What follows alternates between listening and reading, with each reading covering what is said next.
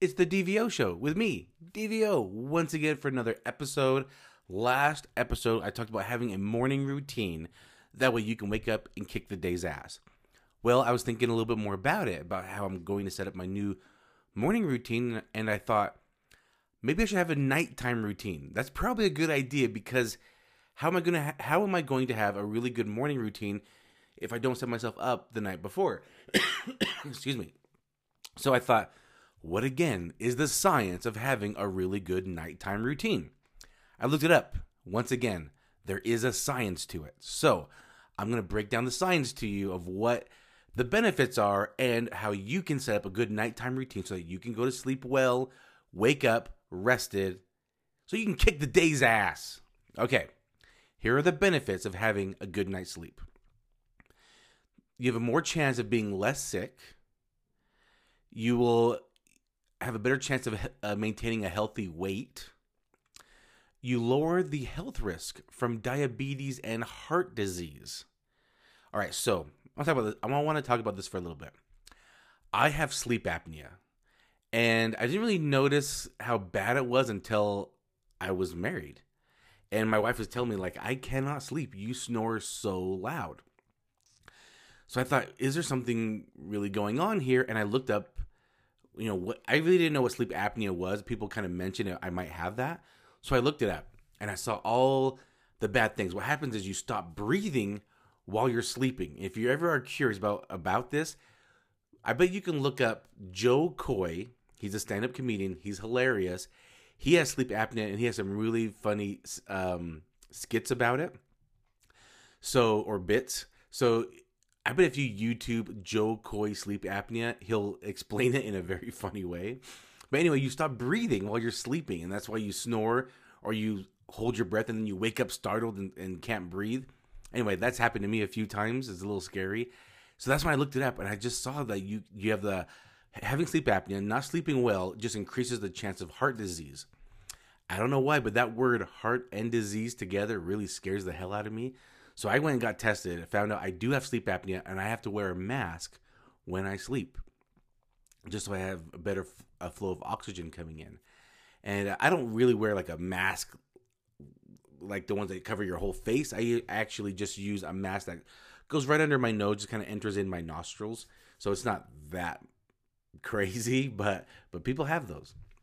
Anyway, the more benefits of having a good night's sleep is it reduces your stress, it improves your mood, and it helps you think more clear. So these are all good reasons to have a good night's sleep. Now we've all experienced when we don't get enough sleep whether we have to wake up early, whether we stay up too late, maybe we just have a night of restlessness, and we notice in the morning how much more tired and groggy and slow we are, right? So, oh my gosh, excuse me. So these are the benefits of having good night's sleep, and these all sound really good benefits, right? right? How, how important it is. Now, how do you set yourself up to have a good night's sleep? Now, here's where the science comes in.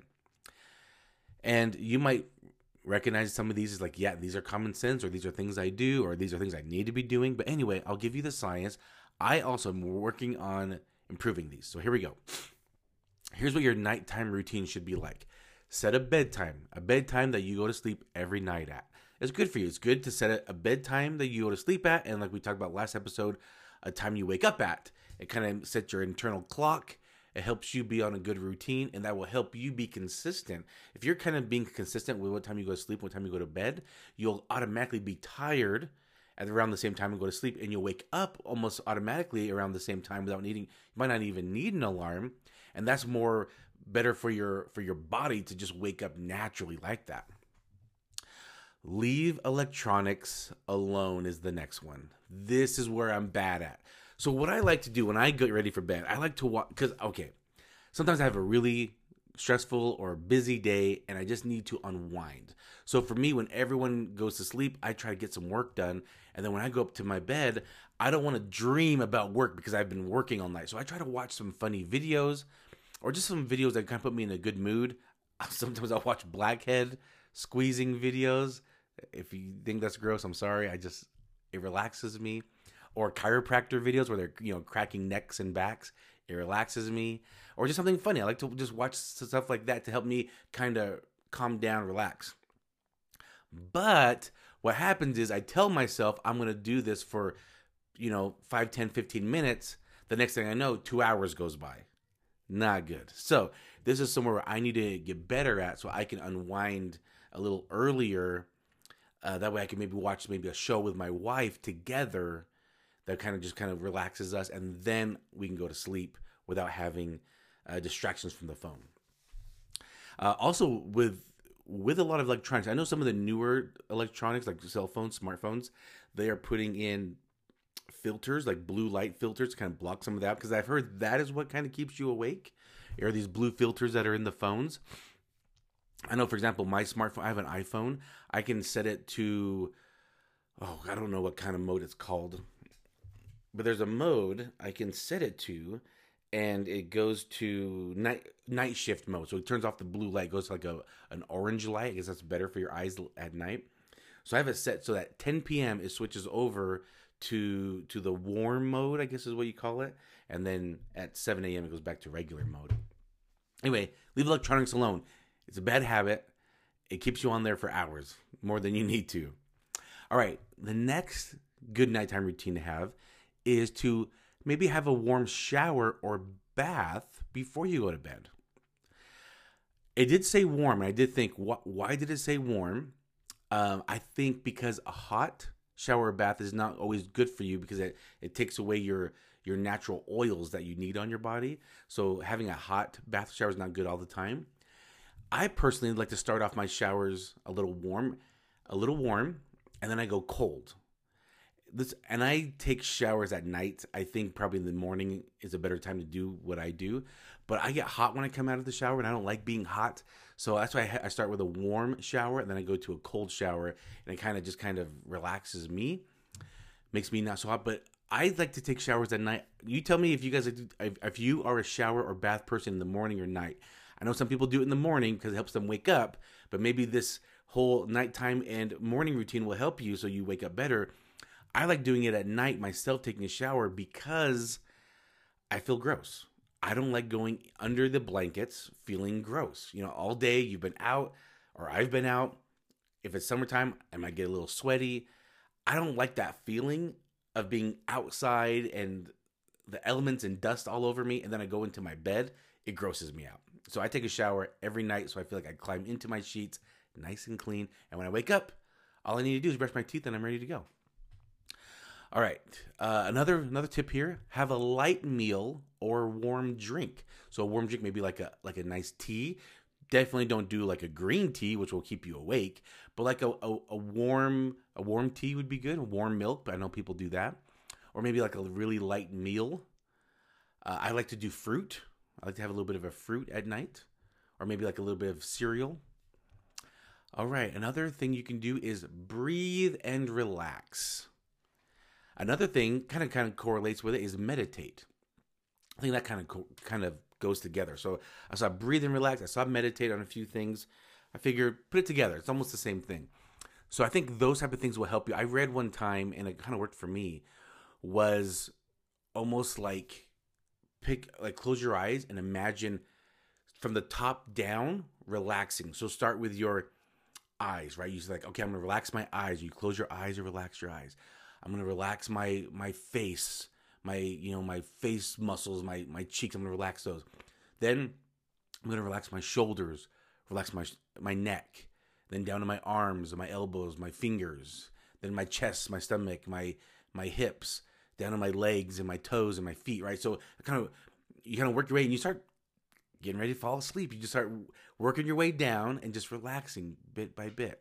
Or you can work your way up. Either way, it doesn't really matter but you know you're kind of walking you're kind of walking yourself through i'm gonna relax this i'm gonna relax that take some nice breaths uh, maybe meditate just kind of close your eyes meditate it'll be easier for you to relax and pass out this is probably what i should do is is like this like kind of what i was saying when i'm done working watch a little show to kind of unwind my mind and then do something like this where i unwind my body to relax uh, another thing you can do is read a book. I just started reading books again.